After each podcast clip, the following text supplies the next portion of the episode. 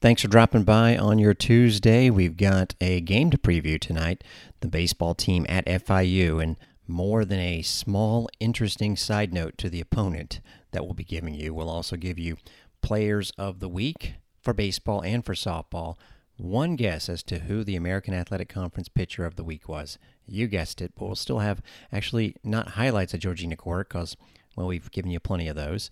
And as we're replaying pretty much every softball game we replay, you can hear all of her highlights on our channels. But uh, part of an interview she did last week with Beckles and Retcher on WDAE that I didn't have a chance to present that I think you'll still find interesting. Also, in our second segment, a little more of a breakdown of the women's basketball tournament and kind of looking at the Bulls schedule. And now that you can see how many teams made the postseason that were on the Bulls schedule, I ran the numbers and it's pretty impressive. And again, once we get closer to the game, we will be able to give you more against Miami. In fact, we're closer to the game than anybody else is to their game in the NCAA Women's Tournament. If you missed it, 11:30 on Friday. That's when the Bulls will be going up against Miami in Columbia, South Carolina. So I said on yesterday's show that because South Carolina will be taking on the winner of one of the first ever first round games, which is Wednesday, that they would probably let that team get a little bit of a breather and play on Friday night. Well, that, that guess was wrong. We'll be playing in the afternoon, our game first, followed by the South Carolina game, and hopefully sticking around in Columbia for the weekend and playing again on Sunday. So, more on women's basketball in our second segment, and something I didn't have a chance to do because we didn't do a show on Friday present you some of the audio from Travis Trickett, who spoke to the media. This was last Thursday, but still relevant stuff that we'll give you in our second block. Yes, Georgina Corrick in just a little bit, but let's start off with baseball. And how about Jackson Mayo, the American Athletic Conference Player of the Week? And if you're going to get Player of the Week, you probably need to have more than one good game, right? But he had one really good game. The interesting thing about Jackson Mayo, the freshman from Bolles High School in Jacksonville, as he did not have a start until innocently enough a midweek game a couple of weeks back at UNF. The Bulls lost in that game. In fact, they got shut out. He didn't have a hit. Did have, though, several pinch hitting appearances and a couple hits and a couple runs. Then in the series against Brown, again, the loss, he went 0 for 4. So in his starts, the Bulls had not won a game. Not that it was his fault, but that was just kind of how things went. That finally changed in the win against Boston College last Wednesday. Remember, the Bulls had lost 18 to 8. They shook things up a little bit on that Wednesday game. That was the home run derby game. Now, he did not hit one of the home runs, but uh, that changed on Friday night against Bradley. Here's his four hit night as called by Jim Louk, including a couple of deep ones. So one out in the inning. And now Jackson Mayo getting another start in left. The freshman hitting 286. No homers, one driven in. And he drills one to right field. Huseman going back. That is gone. Jackson Mayo, first career home run for South Florida. A no doubter over the right field wall. That one landed in the bullpen. And USF takes a two to one lead. Well, we talked about Mayo earning some extra time. This ball right down the pipe, and he just turned on it and showed a lot of pop on the bat. I don't know if that cleared the scoreboard or not. It looks like it did. I think it wound up hitting on the top of the batting cages out there. Jackson Mayo to lead it off, and he swings through the first one 0 1. Mayo hit his first career home run, solo shot to right that cleared the scoreboard and landed on top of the batting cages. That gave the Bulls a 2 to 1 lead, and that's where we stand now. And he drives another one to right. And Mayo has a two for two game. Like very polished college baseball hitters. Both of them just a few games into their career. This ball's driven into right. That's going to be another hit from Mayo. And the Bulls will have two on with two outs. Ball gets away. Pena will move up to third. Mayo is three for three. An alert base running by Roberto Pena. 2 0 on Mayo.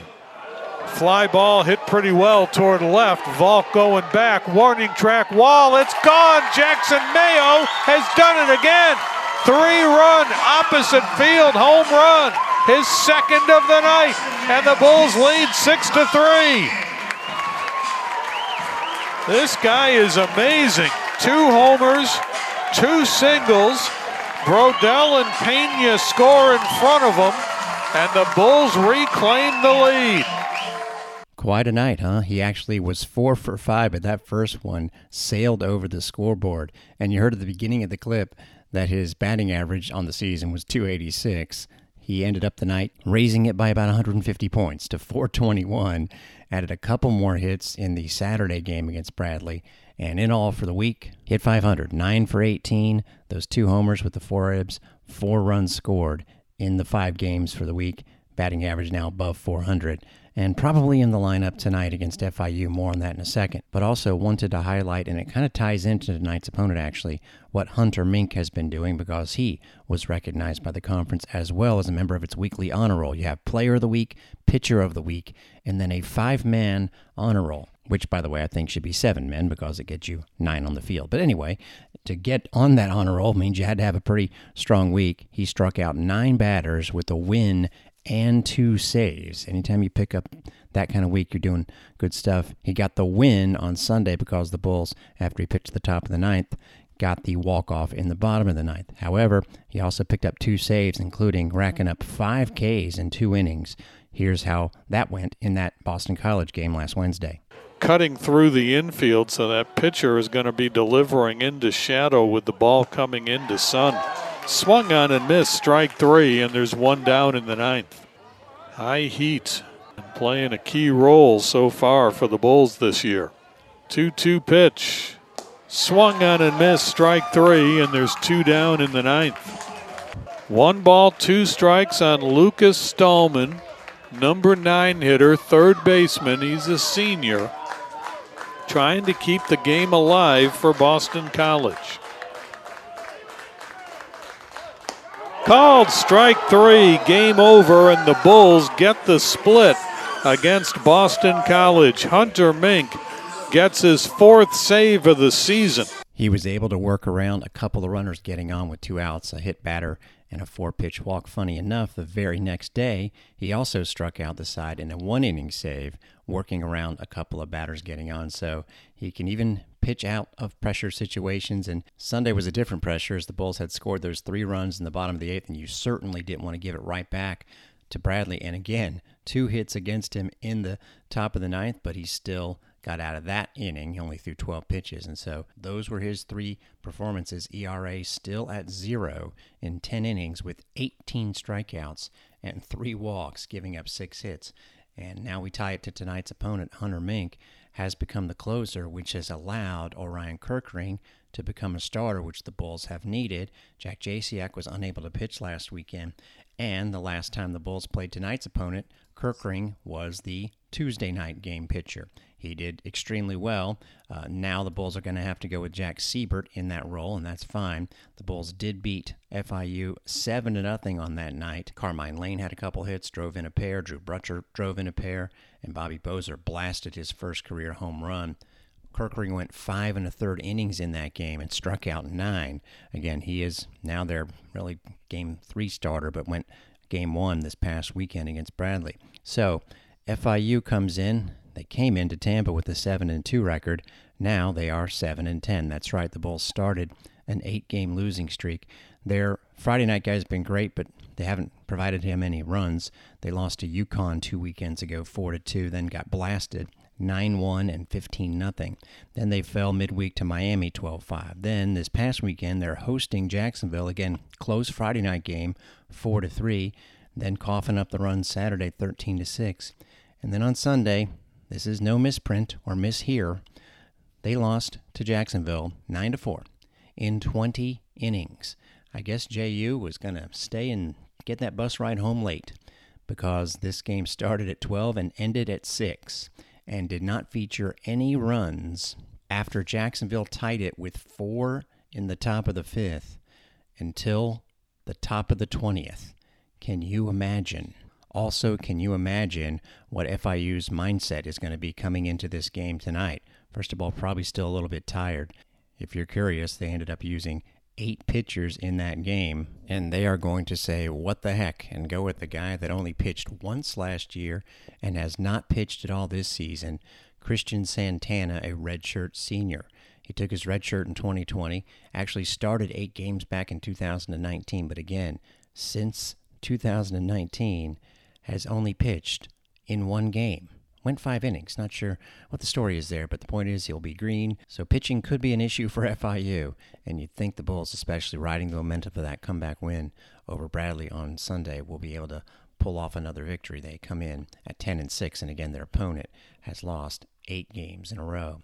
No shocker, but it's the first time it's ever happened, and that is Georgina Corrick becomes the first to ever win American Athletic Conference Pitcher of the Week five weeks in a row. She actually had some competition from Gianna Mancha of UCF, which, by the way, went 7 0 last week. Not her, but the team. 7 0 on a California journey, so they are going to be probably rolling into town to take on the Bulls next weekend. But as far as the Bulls, Georgina Corrick, fifth straight, it had been done by herself. UCF's Shelby Turnier in 2015 and Tulsa's Emily Watson in 2017. Three starts, four appearances, 4 0, so she picked up the win in relief in the game she entered. Three hits allowed in 23 and two thirds innings, two walks in there, one was intentional, and in those 23 and two thirds innings, she strikes out 42. Her now ERA is .06, a 17 0 record. John Romano of the Tampa Bay Times posted a story this morning that's fantastic if you get a chance to read it. I said I wanted to play some of the audio with her interview last week with Jay Retcher and Ian Beckles. Here's a few minutes of that. I think definitely is just throwing with a lot of confidence. I think sometimes pitching is one of those things that um, you get very caught up in your own head sometimes because it is everyone else in the field kind of gets you know, their moments. They'll get, you know, a shortstop might get like five, six, seven moments in a game. Um, every single pitch is kind of a moment. And if I'm not attacking it with kind of the same fervor, with the same vigor that an infielder attacks a ground ball or an outfielder is chasing the ball down in the gap, like I'll lose to a to a determined batter. You know, so I think this year, especially having Josie behind the plate with obviously last year she was incredible, but just the amount of experience and confidence that she now brings um, to the field makes it so easy for me to throw because I know that even if the pitch that she's calling isn't my first pitch, I'm like, whatever she knows, she's smarter than me. Mm. And um, I throw it, and nine times out of ten, um, it works out well for us. Um, so we just have this incredible defense behind me this year, having Josie behind the plate, and especially having the sticks be hot. I know I can go at batters with some of my best stuff and not be worried about giving up the occasional hit here and there um, because we do. We have the power to back ourselves up. And obviously, the more you go at batters, the the more successful and the more your ball is going to break. Um, but it can be really scary, you know. I mean, throwing at the heart of the plate and trusting that my ball is going to is going to break and is going to spin. Um, but this year, I have the confidence to do so. I think. Well, Georgina, as a former athlete, I realized as I was getting older how important scouting opponents were. Where are you in your career? Do you scout your opponents on a regular? And as I got later, I found myself scouting myself, and that kind of helped me as well. Where are you with your scouting? Do you sp- scout your opponents, and do you scout yourself? Um, I'm definitely one who's a little bit more of what we call like a field pitcher. Mm-hmm. We don't do a lot of scouting here. I'm very much of the opinion that kind of stats are just what other people have done in the past off sure. of someone else who's not me. Um, so sometimes the stats can be very misleading. Scouts can be misleading um, because at the end of the day, the one thing that I know that I can trust is my eyes and my experience. Um, so a vast majority of the time, Josie and I will sit down with the lineup and be like, all right, this is, you know, their best stick. Um, here's probably someone who's got a little bit of speed on them. It's going to do a little bit of small ball against us. Um, but other than that, the vast majority of times we've seen, I've seen millions of swings. I've thrown millions of pitches. Um, a lot of times Josie and I find it a lot more successful to throw to our strengths than it is to throw to their weaknesses. Because mm. sometimes their weakness might be my weakness as well. And there's nothing worse than getting beat on your own weakness. Mm. You know, so a lot of times we go up there and we watch a girl maybe take a swing on on the on deck circle or come up in the box, and we're like, we know what our strength is, and we're gonna figure it out. You know, come hell or high water. Um, so I think that's actually been really successful for our game is that we're not too caught up in our own heads about what they've done in the past because they haven't faced me yet. And if they have faced me, I've seen your swing, mm-hmm. um, and I probably know what to throw you now. Um, so that's where sometimes our experience and our confidence comes in and, and makes us a very successful staff um, because we're not playing to what they've done against other people. We're forcing them to prove what they can do against us. Great stuff, huh? And again, that article posted by John Romano, where he spoke to her and Ken Erickson, really gets into how she has improved the spin on her pitches and how she attacks the strike zone as four different areas. And yeah, you might think what's coming, but she'll add a little bit of a twist to it. So she's pretty incredible, and she'll be back in the circle soon as the Bulls play tomorrow night against Niagara. Then they play two Big Ten teams back to back on Thursday night, including a chance to get back at Ohio State, which ended the Bulls' winning streak at 14. Corrick didn't pitch in that game Sunday. I would imagine she might pitch against them this time. Jim Louk is going to call that for us a softball doubleheader on Thursday since I'll be in Columbia, South Carolina, with the women's basketball team. Speaking of that, yeah, I took a look back at the schedule and how impressive it is.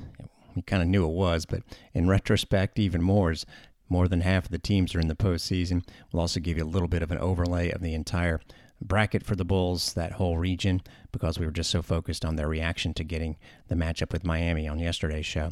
And some of Travis Trickett, as I mentioned, from the football side of things. Stay tuned for more Bulls Beat.